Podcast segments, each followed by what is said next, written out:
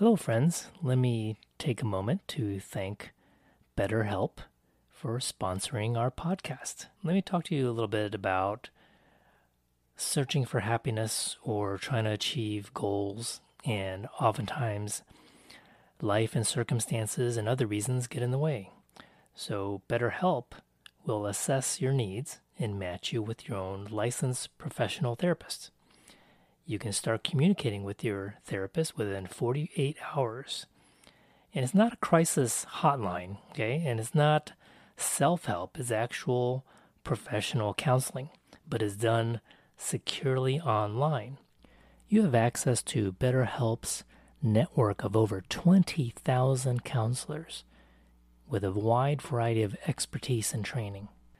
And this is also about accessibility if you don't have a counselor in your area to see in person, then this could be a great solution for you.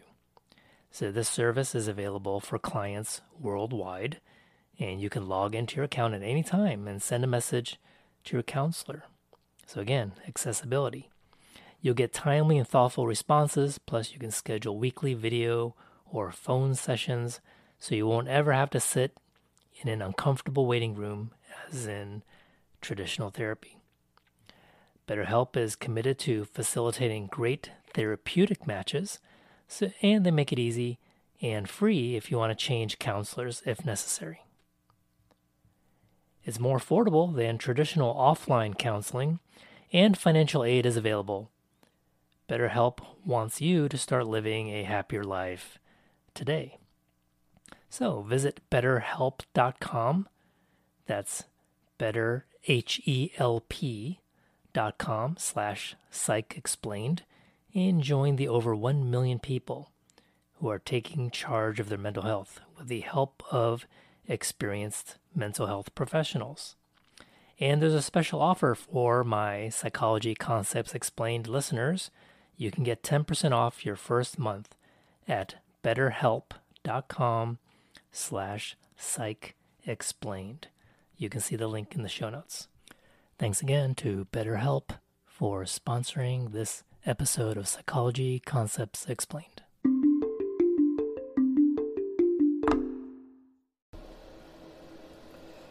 Hello, everyone. This is Dr. C, and I wanted to welcome you to my new set of narrated PowerPoint slides. And typically, when you go to a conference or to any kind of uh, work related uh, event where someone's giving a talk using PowerPoint, um, that was sort of a sign of of bad things to come. Uh, uh, some people used to call those meetings death by PowerPoint, but I've been told through a good source that this might be helpful for students to understand the material and to take notes.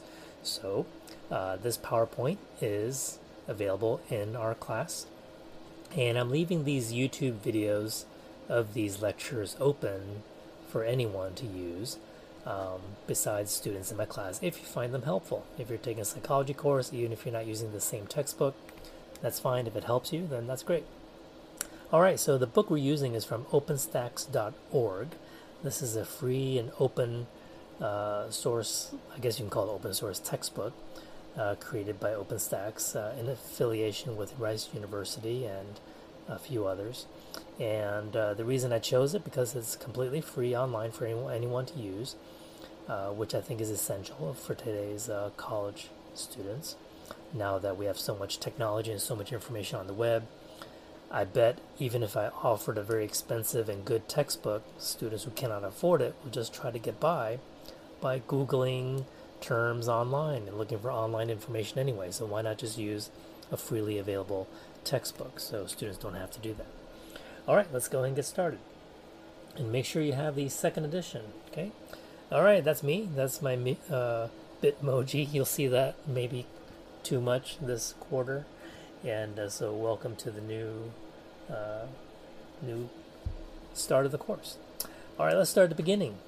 Um, and one thing I won't do is just read these slides to you. That's another no-no in presentation skills is you don't put too much text on a slide and then just read to your audience. All right, so this you can read on your own, and but I do want to focus on this word right here, that psychology is a science.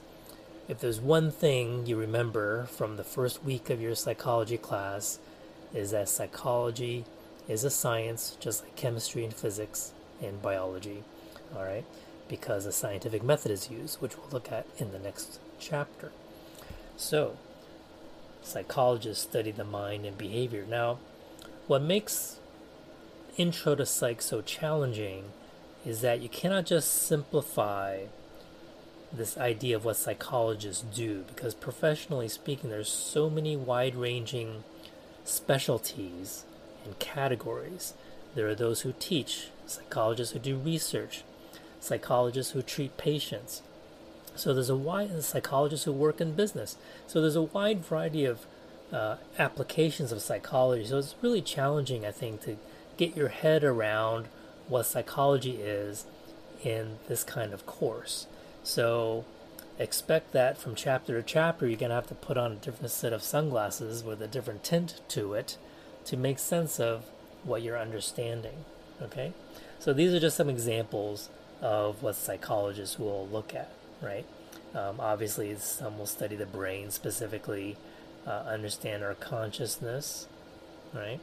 uh, memory, language, personality. Uh, this, this is just scratching the surface. Okay, all right. So uh, the two things that you can remember at this point is what's going on inside our head, thoughts, feelings, right, our emotions, and our actions. Okay. All right. So what you're seeing here in terms of history of psychology are perspectives. All right. And a perspective is basically a point of view. Okay, it's a way of looking at our mind and behavior. And there are a lot of different perspectives. Okay? Neither is more correct or uh, more, let's say, what's the best word? I can say? Better than the other. They're just a different way of seeing the same thing. Okay? So, this is a timeline going from the founder of psychology, the German psychologist Wilhelm Wundt, who created the first psychology laboratory all the way to humanistic psychology, and there are others that follow that. Um, and think of these as waves, right? So, one of the first waves of psychology is psychoanalytic theory. This was popularized by Sigmund Freud, who was an MD psychiatrist from Austria, right? And again, another challenge here is that you're really not given enough information to truly understand what each perspective is because we're just starting off. All right. So I just want you to keep in mind that what that perspective is. And if you don't quite get it, it's okay at this point. You just need to know some of the real, real basics before we dive into these in later chapters. Okay? All right. So these two names, Wundt and James, are normally talked about in the history of psychology in the late 1800s. So we're talking about over 100 years ago. And and again, we'll look at these in the next few slides. And then these folks are some of the biggest names in psychology from Freud. And we're not going to talk about Gestalt psychology in my class, okay? So you can read up on it on your own. It's just a personal choice. And we'll look at Ivan Pavlov, John Watson, and B.F. Skinner, Maslow, and Rogers. I hope by the end of the course that these are just not some random names, but names that represent a way of thinking about how we act and how we think. Okay? So at this point, you see, I'm not even going to address each of these definitions. I'm just going to sort of give you that big picture view. Okay? And one thing that to point out here in terms of Wilhelm Wundt and why he's so significant is that he actually created the first psych lab. Okay? And his approach to studying psychology was called structuralism. Okay? And what he wanted to do was to uh, have a person look at their own conscious experience, as you can see here, and break it into various parts, into various structures. Okay? In other words, what is our mind doing? And think about that word introspection. What does that normally mean? It means, well, I'm going to sit in a room and think to myself. And that is how data was gathered, was basically people talking about what's happening in their mind, right? And you can break it down into emotions, other kinds of thoughts, ideas, etc. Okay, so you can read later in the textbook, and you can pretty much figure out that this was not the the most scientific way to study the human mind, and think about why that is. Okay, could it be that we don't really know consciously what's happening in our mind? What we report may not be totally truthful either. Now, William James is one of the uh, first well known psychologists in the United States, and his approach to learning about psychology was called functionalism. Okay? And fu- think about the, what the word function means it's, it's about purpose. Okay? How does something work? So the idea here is, and again, these are very basic definitions here, without without a lot of detail, is those things that are going on into our mind. What do they actually help us to do? Right. This is a more practical perspective. Okay, in terms of uh, what our mind is capable of doing, as opposed to just thinking about what the different parts of our mind is doing in terms of uh, structuralism. Okay. Now we move into psychoanalytic theory and Sigmund Freud, who was from the country of Austria. Okay. So if he were to have an accent, he might sound like Arnold Schwarzenegger. we don't really know. Okay, I'm just kidding there. All right. So the reason he is so popular today, and there's so many references to his name, oh, that was so Freudian, is because, and even though it's very controversial, his ideas are very controversial, is because a lot of his concepts about the mind and how it works and about our behavior, we kind of still use in our everyday lives, right? So, just to give you a little foreshadowing here, are you in denial? Right? Is an alcoholic in denial? I'm not an alcoholic. I just drink and I can quit at any time. Right? That whole concept is from Freud. The idea that, oh, something traumatic happened to this person, they must have repressed that memory and I don't remember it anymore, right? That also came from Freud, okay? And so the idea that we have an ego, right, that concept came from Freud. But it might mean something different than you might think in terms of what ego means, okay? Um, you may think about uh, the idea that, well, this is an L, by the way, slips of the tongue. Okay, what does that mean? Maybe you said something accidentally, just sort of the word popped out, and you didn't really mean for it to pop out. You think of it as an accident, but is that really an accident, right? All of these kinds of everyday things came from Freud. Also, just the idea of studying that our dreams mean something, they represent something. That also came from Freud. Okay. So that's why he's a significant figure, even though a lot of his ideas cannot really be proven, but you'll read about that later. All right, so his theory is called psychoanalytic theory. Okay. His form of therapy, which uses the couch as you see here, is called psychoanalysis. Okay? That's the therapy. Psychoanalytic is the name for the theory. And the main thing, the one word you want to remember from chapter one was that he believed that our mind has different levels, and it's kind of easy to relate to it, even though it's difficult to prove, right? That we have an unconscious layer that many of our childhood or past experiences or traumatic experiences are stored down there. And the reason that we don't have easy access to it is because if we we're constantly reminded of these past experiences, we cannot function, right? So there are different parts of our mind battling all the time to keep us sane, to keep us feeling normal, right? And then at some points, when those other parts, darker parts of our mind take over, then that's a case where uh, we're no longer stable, right? We're becoming more unstable, okay? And the only way to fix that is to dig back into those repressed memories, into the unconscious mind, and to resolve those conflicts of the past. Okay? And to do that, you sit in a so lie in a sofa like this, staring at the ceiling while Freud sits here taking notes, okay, on his paper tablet, okay? And there's actually a reason for this, right? Whereas in today's counseling, you just sit in a chair facing your counselor and talk to each other, making eye contact. But there was a specific reason why the client who's laying down here is facing upwards to look at the ceiling, okay? And we will dive into that later. So I'll just leave that as a teaser as to, well, what the heck is this for? But you'll see this sort of setup in many movies that uh, utilize this idea of psychoanalysis. And there are still some who practice this form of therapy today, but it's not quite as popular as it once was.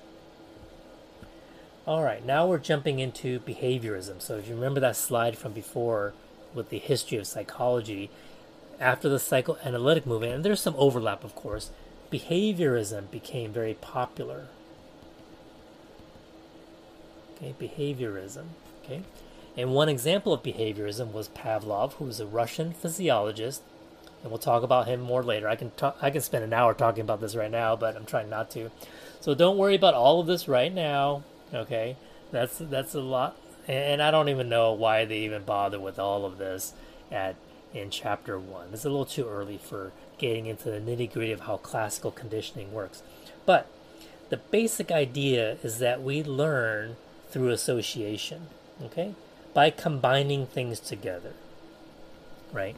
And without, again, going into the details of how it happens, I'm sure you can observe this in your everyday life, right? There are certain sounds that, or things that we see, we'll call those stimuli. Okay, that's plural. Stimulus is singular right? This is basically anything that our senses can pick up. Something we see, feel, by touch, hear, okay, just anything out there. And what happens is over time we learn. Conditioning means learning. One way of learning is by combining things that we see and hear with a reaction. Okay, you see the word response in here? So a stimulus causes a reaction, right? So when you're driving, you see a green traffic light that gives you a reaction to accelerate. You see red, your reaction is to stop, right? You see the McDonald's symbol, your reaction might be like the dog. You might start drooling just by seeing it, right? That is an example of classical conditioning right there. Once you learn how this happens, and you see this at home with your pet all the time, right? You go toward the door, your dog starts going crazy. You hold the leash, they go even more crazy because they know what's happening, what's coming up next, right? Um, you just shake the box of the uh, dog biscuits and your dog jumps up and down. And it, it can happen with a cat as well. We used to have a cat a long time ago, and I swear our cat would bark like a dog when there was food coming. okay, very strange. And I, I taught the cat to fetch as well. I know it's kind of weird, but we did that. Okay, so this is basically the idea. Think of the letter S and R, stimulus reaction or stimulus response. And that was a shorthand for this theory, stimulus response theory. That is, there are things that happen in our environment, right? Where there's food, other kinds of things that make sounds, and we tend to pick up new habits this way, new reactions, right? So let me give you one last example, and then we'll study more of this later on. Is that do you have an association with particular songs? Right? Do some songs make you joyful? Do some songs make you sad? Right? I'm not an artist.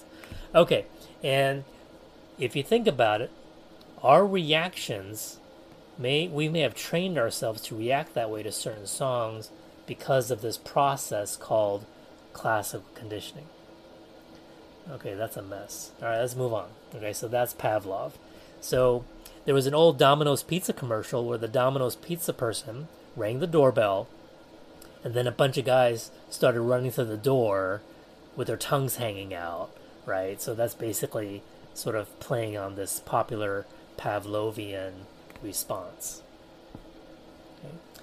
Now, Watson, what you need to know is that he was the founder. I don't like the word father, but he was the founder of behaviorism. Okay?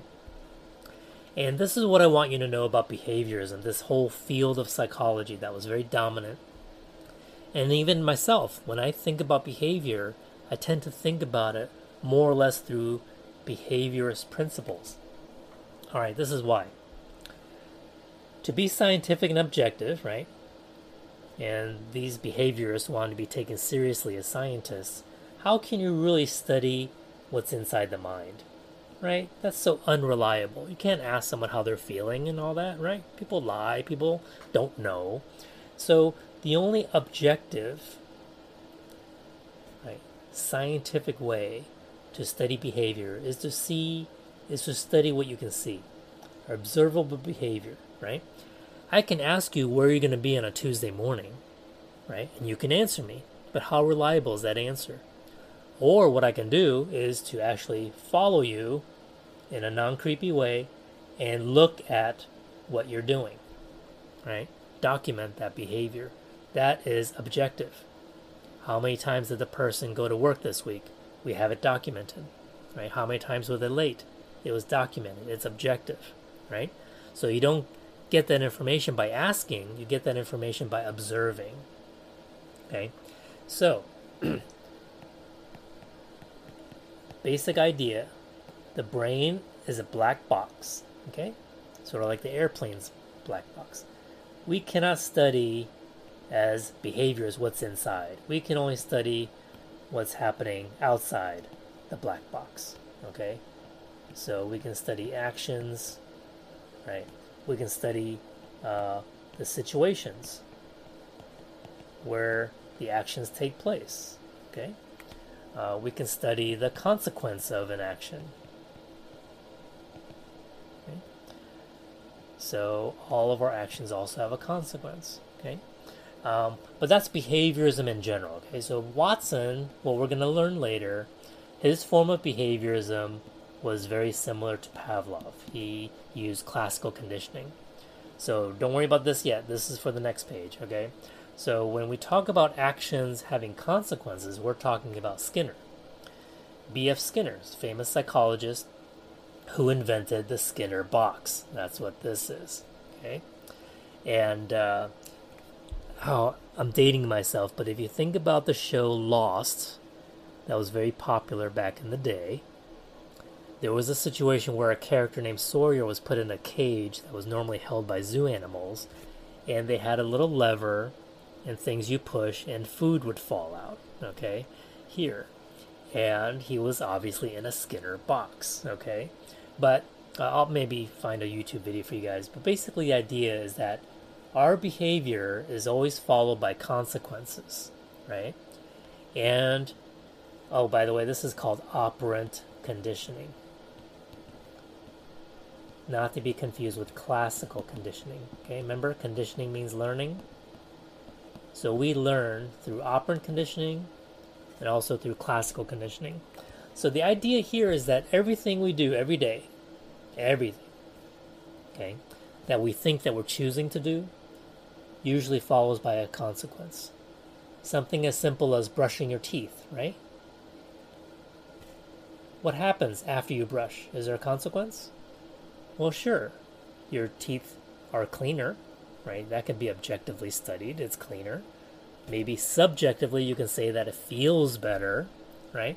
But whatever that consequence is, that consequence must be there for you to continue that behavior. It's going to feed the behavior, right? We act, a consequence is produced, it feeds that behavior. If you brush and you get a million cavities after brushing, that's a bad consequence. You might think maybe brushing isn't worth it. I got to try something else. Okay? So, through trial and error, this is how we start learning things. What works for us? So, if something works for us and we continue a behavior, those consequences, some people say they're called rewards, but they're actually called reinforcements. Okay? So, have you ever heard of the term positive reinforcement? Maybe, maybe mentioned by parents who teach kindergarten? Right? oh, we give children positive reinforcement here. We don't spank them, right? Well, this is a Skinner Skinnerian idea. This is operant conditioning. How do most animal trainers train dogs? Well, they use rewards, right? Treats. Hello, positive reinforcement. Okay, this is anything that will increase a behavior. And if a dog does something you, you know that they're not supposed to do, then you don't give them the positive reinforcement. You only give it when they do something you want, right? Try this at home, ladies, with your husbands to try to get them to do laundry. It works, okay? All right. So, in a nutshell, this is what Skinner was uh, popular for, was operant conditioning. And again, don't worry about oh, so many details here. Uh, just understand that this is a whole different way of looking at behavior, right? So Skinner, even though he had a very large mind, he did not want to study what was going on in there, right? He wants to study what's happening out here, right? Lights, blinking lights, actions of the mouse, okay? And you can find old YouTube videos of Skinner and do a search about the Skinner box, and you'll see that he actually taught a pigeon how to play the piano. Uh, yeah, he did. Okay, all right. Now, a lot. If you ask a lot of students, former psych students, what they remember from psychology, they'll tell you, uh, "I don't remember much, but I remember the pyramid, right?" And that's from Maslow, Abraham Maslow. This is another wave of psychology, different from behaviorism, different from psychoanalytic theory. This is called humanism, or we can call it humanistic psych psychology. Okay? Now, this form of psychology is the the basic idea is that we were born, humans are born good. Okay? We are full of potential. Okay?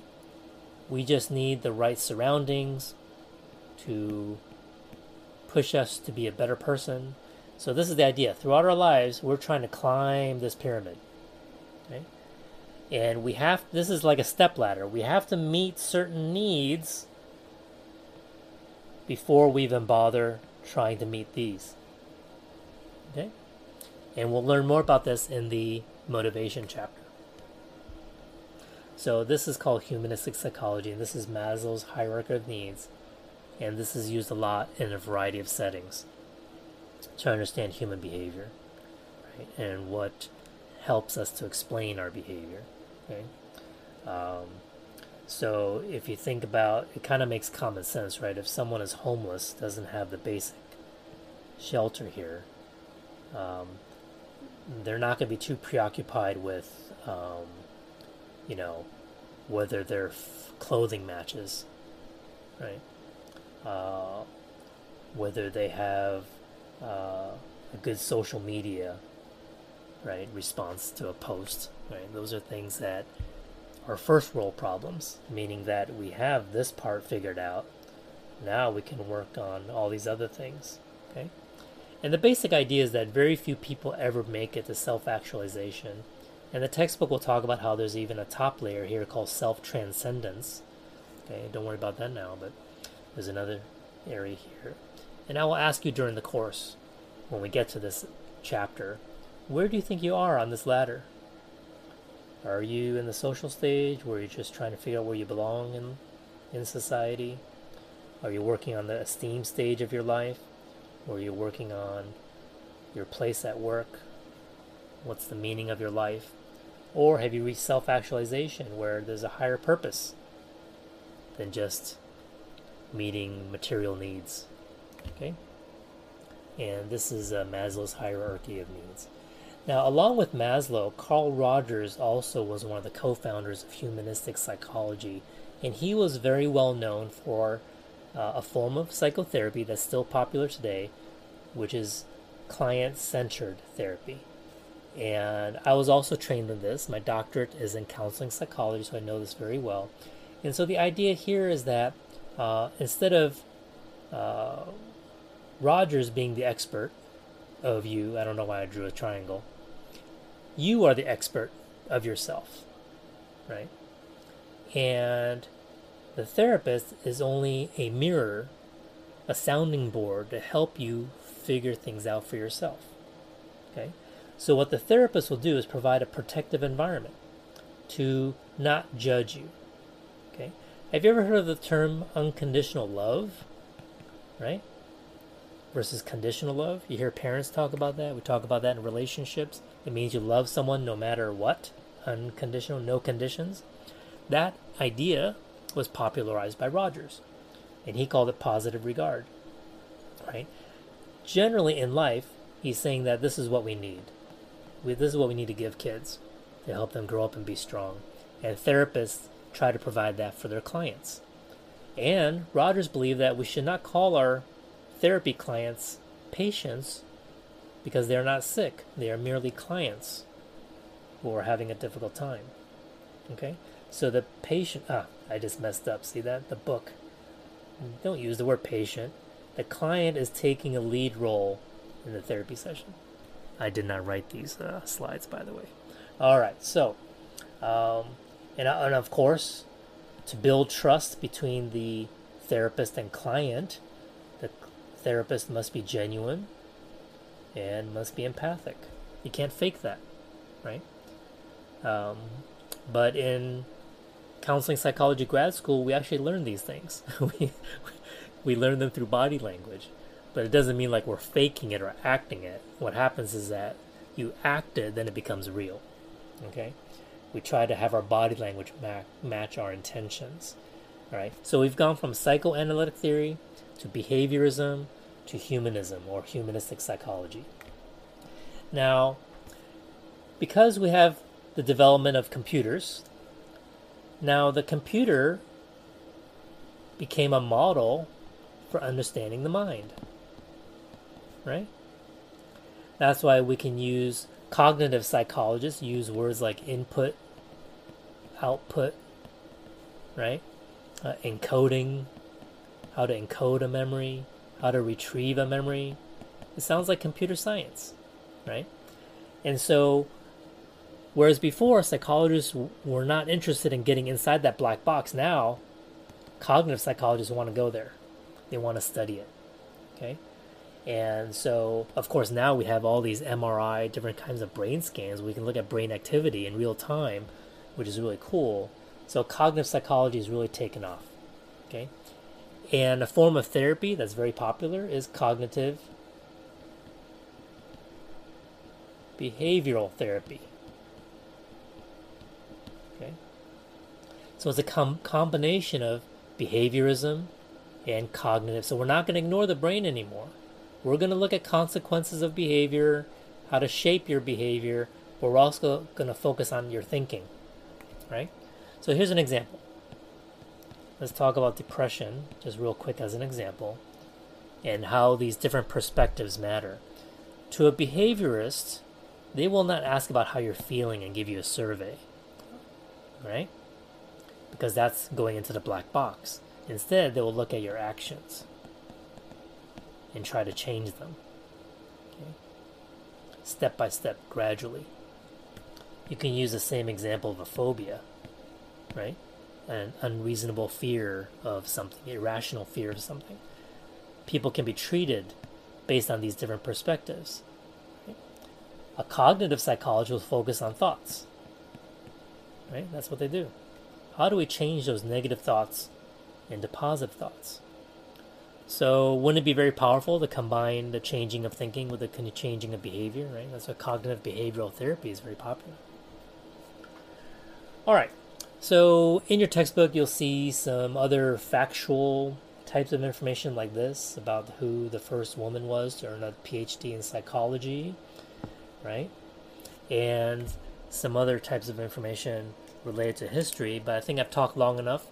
Uh, for chapter one, I'm going to create part two, which is also still chapter one, and part two will include different fields of psychology that we're using today. Okay, so think of this first lecture as focused on the history and where psychology came from, in a sense.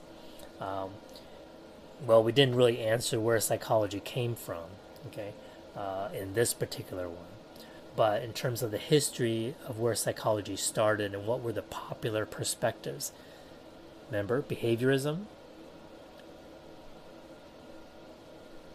Oh, let's start again. Psychoanalytic theory, then behavioral psychology or behaviorism, then humanistic psychology. Then before that, there was structuralism and functionalism. Okay? Okay, guys, I'll see you in the next video.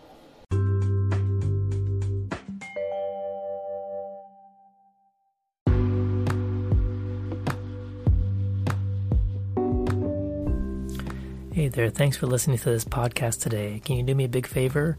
Um, just so that this podcast gets heard by more students of psychology and other people interested in the field, uh, go to Apple Podcasts and put a little rating there if you like and uh, a brief uh, review. Okay? And you can also contact me directly using the links in the description, whether it's Twitter or email, with any suggestions or feedback that you may have to make the show better.